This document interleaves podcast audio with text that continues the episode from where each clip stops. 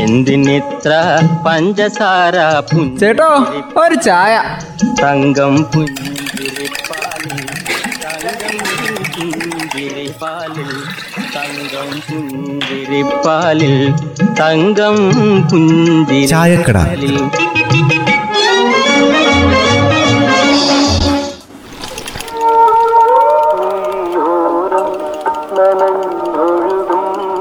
ഓ എന്റെ അമ്മേ. ഞാൻ ഓടി ഓടി മടുത്തു. ഒരു ഗ്ലാസ് വെള്ളം തന്നേ. എന്താ പിന്നെ എന്താ പറ്റിയേ? എന്തിനാ ഇങ്ങനെ ഓടി വരുന്നേ? ദാ ഇവിടെ ഇരിക്കേ. ഇതാ പെന്നിച്ചേട്ടൻ വെള്ളം. ആരാ പെന്നിച്ചേട്ടൻ ഓടിച്ചത് ഇങ്ങനെ? ഏ?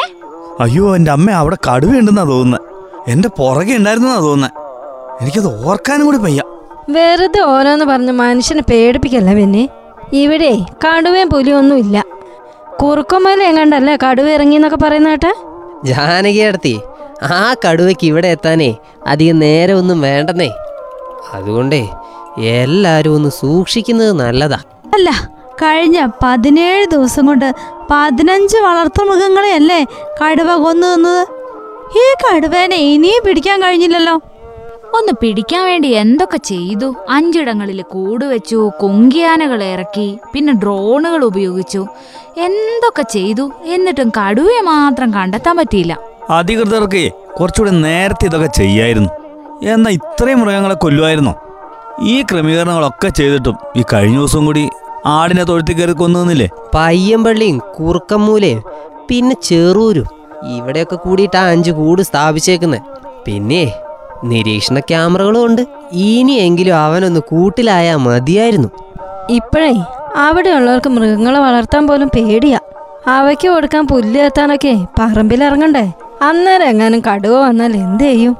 അത് ശരിയാ. ഇതിന് സംരക്ഷണം ഒരുക്കാൻ കഴിയോ? എന്തായാലും അവിടെയുള്ള കുട്ടികൾക്ക് സ്കൂളിൽ പോവാൻ പോലീസ് സംരക്ഷണമൊക്കെ ഏർപ്പെടുത്തുന്നാ പറയുന്ന കേട്ടത്. അതേപോലെ പാൽ വിതരണത്തിനും പത്രം കൊടുക്കാനും ഒക്കെ പോലീസുകാർ സുരക്ഷ ഒരുക്കും ആ അവിടെയുള്ള ജനങ്ങളോട് രാത്രി സമയങ്ങളിൽ പുറത്തിറങ്ങരുതെന്ന കർശന നിർദ്ദേശം നൽകിയിട്ടുണ്ട്. എത്ര കാലം ഇങ്ങനെ പുറത്തിറങ്ങാണ്ടേക്ക് ഇരിക്കേണ്ടി വരുമോ എന്തോ? വന്യമൃഗശല്യത്തിനെതിരെ എത്ര സമരം ചെയ്തു? എന്നിട്ടും അധികൃതരെ സാമട്ട് കാണിക്കല്ലേ ചെയ്യുന്നത്? അവസാനം ഹൈക്കോടതി ഇടപെട്ടപ്പല്ലേ ഒന്ന് ഉസാറായത്? സംഭവം എന്നായാലും രാത്രി പട്രോളിംഗ് ഇനി ശക്താക്കൂന്നാ പറയുന്നത് പിന്നെ ഒരു മെയിൻ പ്രശ്നമുണ്ട്. പുറത്തുനിന്ന് എത്തിയ ആളുകളെ സ്ഥലമൊക്കെ മേടിച്ചിട്ട് അത് കാട് കയറി കിടപ്പുണ്ട്.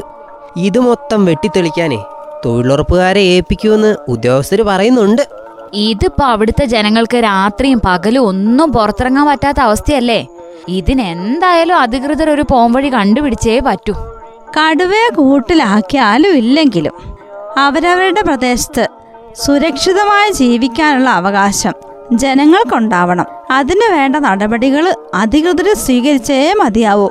എന്തിനിത്ര പഞ്ചസാര ചേട്ടോ ഒരു ചായ. തങ്കം പുഞ്ചിരിപ്പാലിൽ തങ്കം പുഞ്ചിരിപ്പാലിൽ തങ്കം പുഞ്ചിരിപ്പാലിൽ തങ്കം. പുഞ്ചിരിപ്പാലിൽ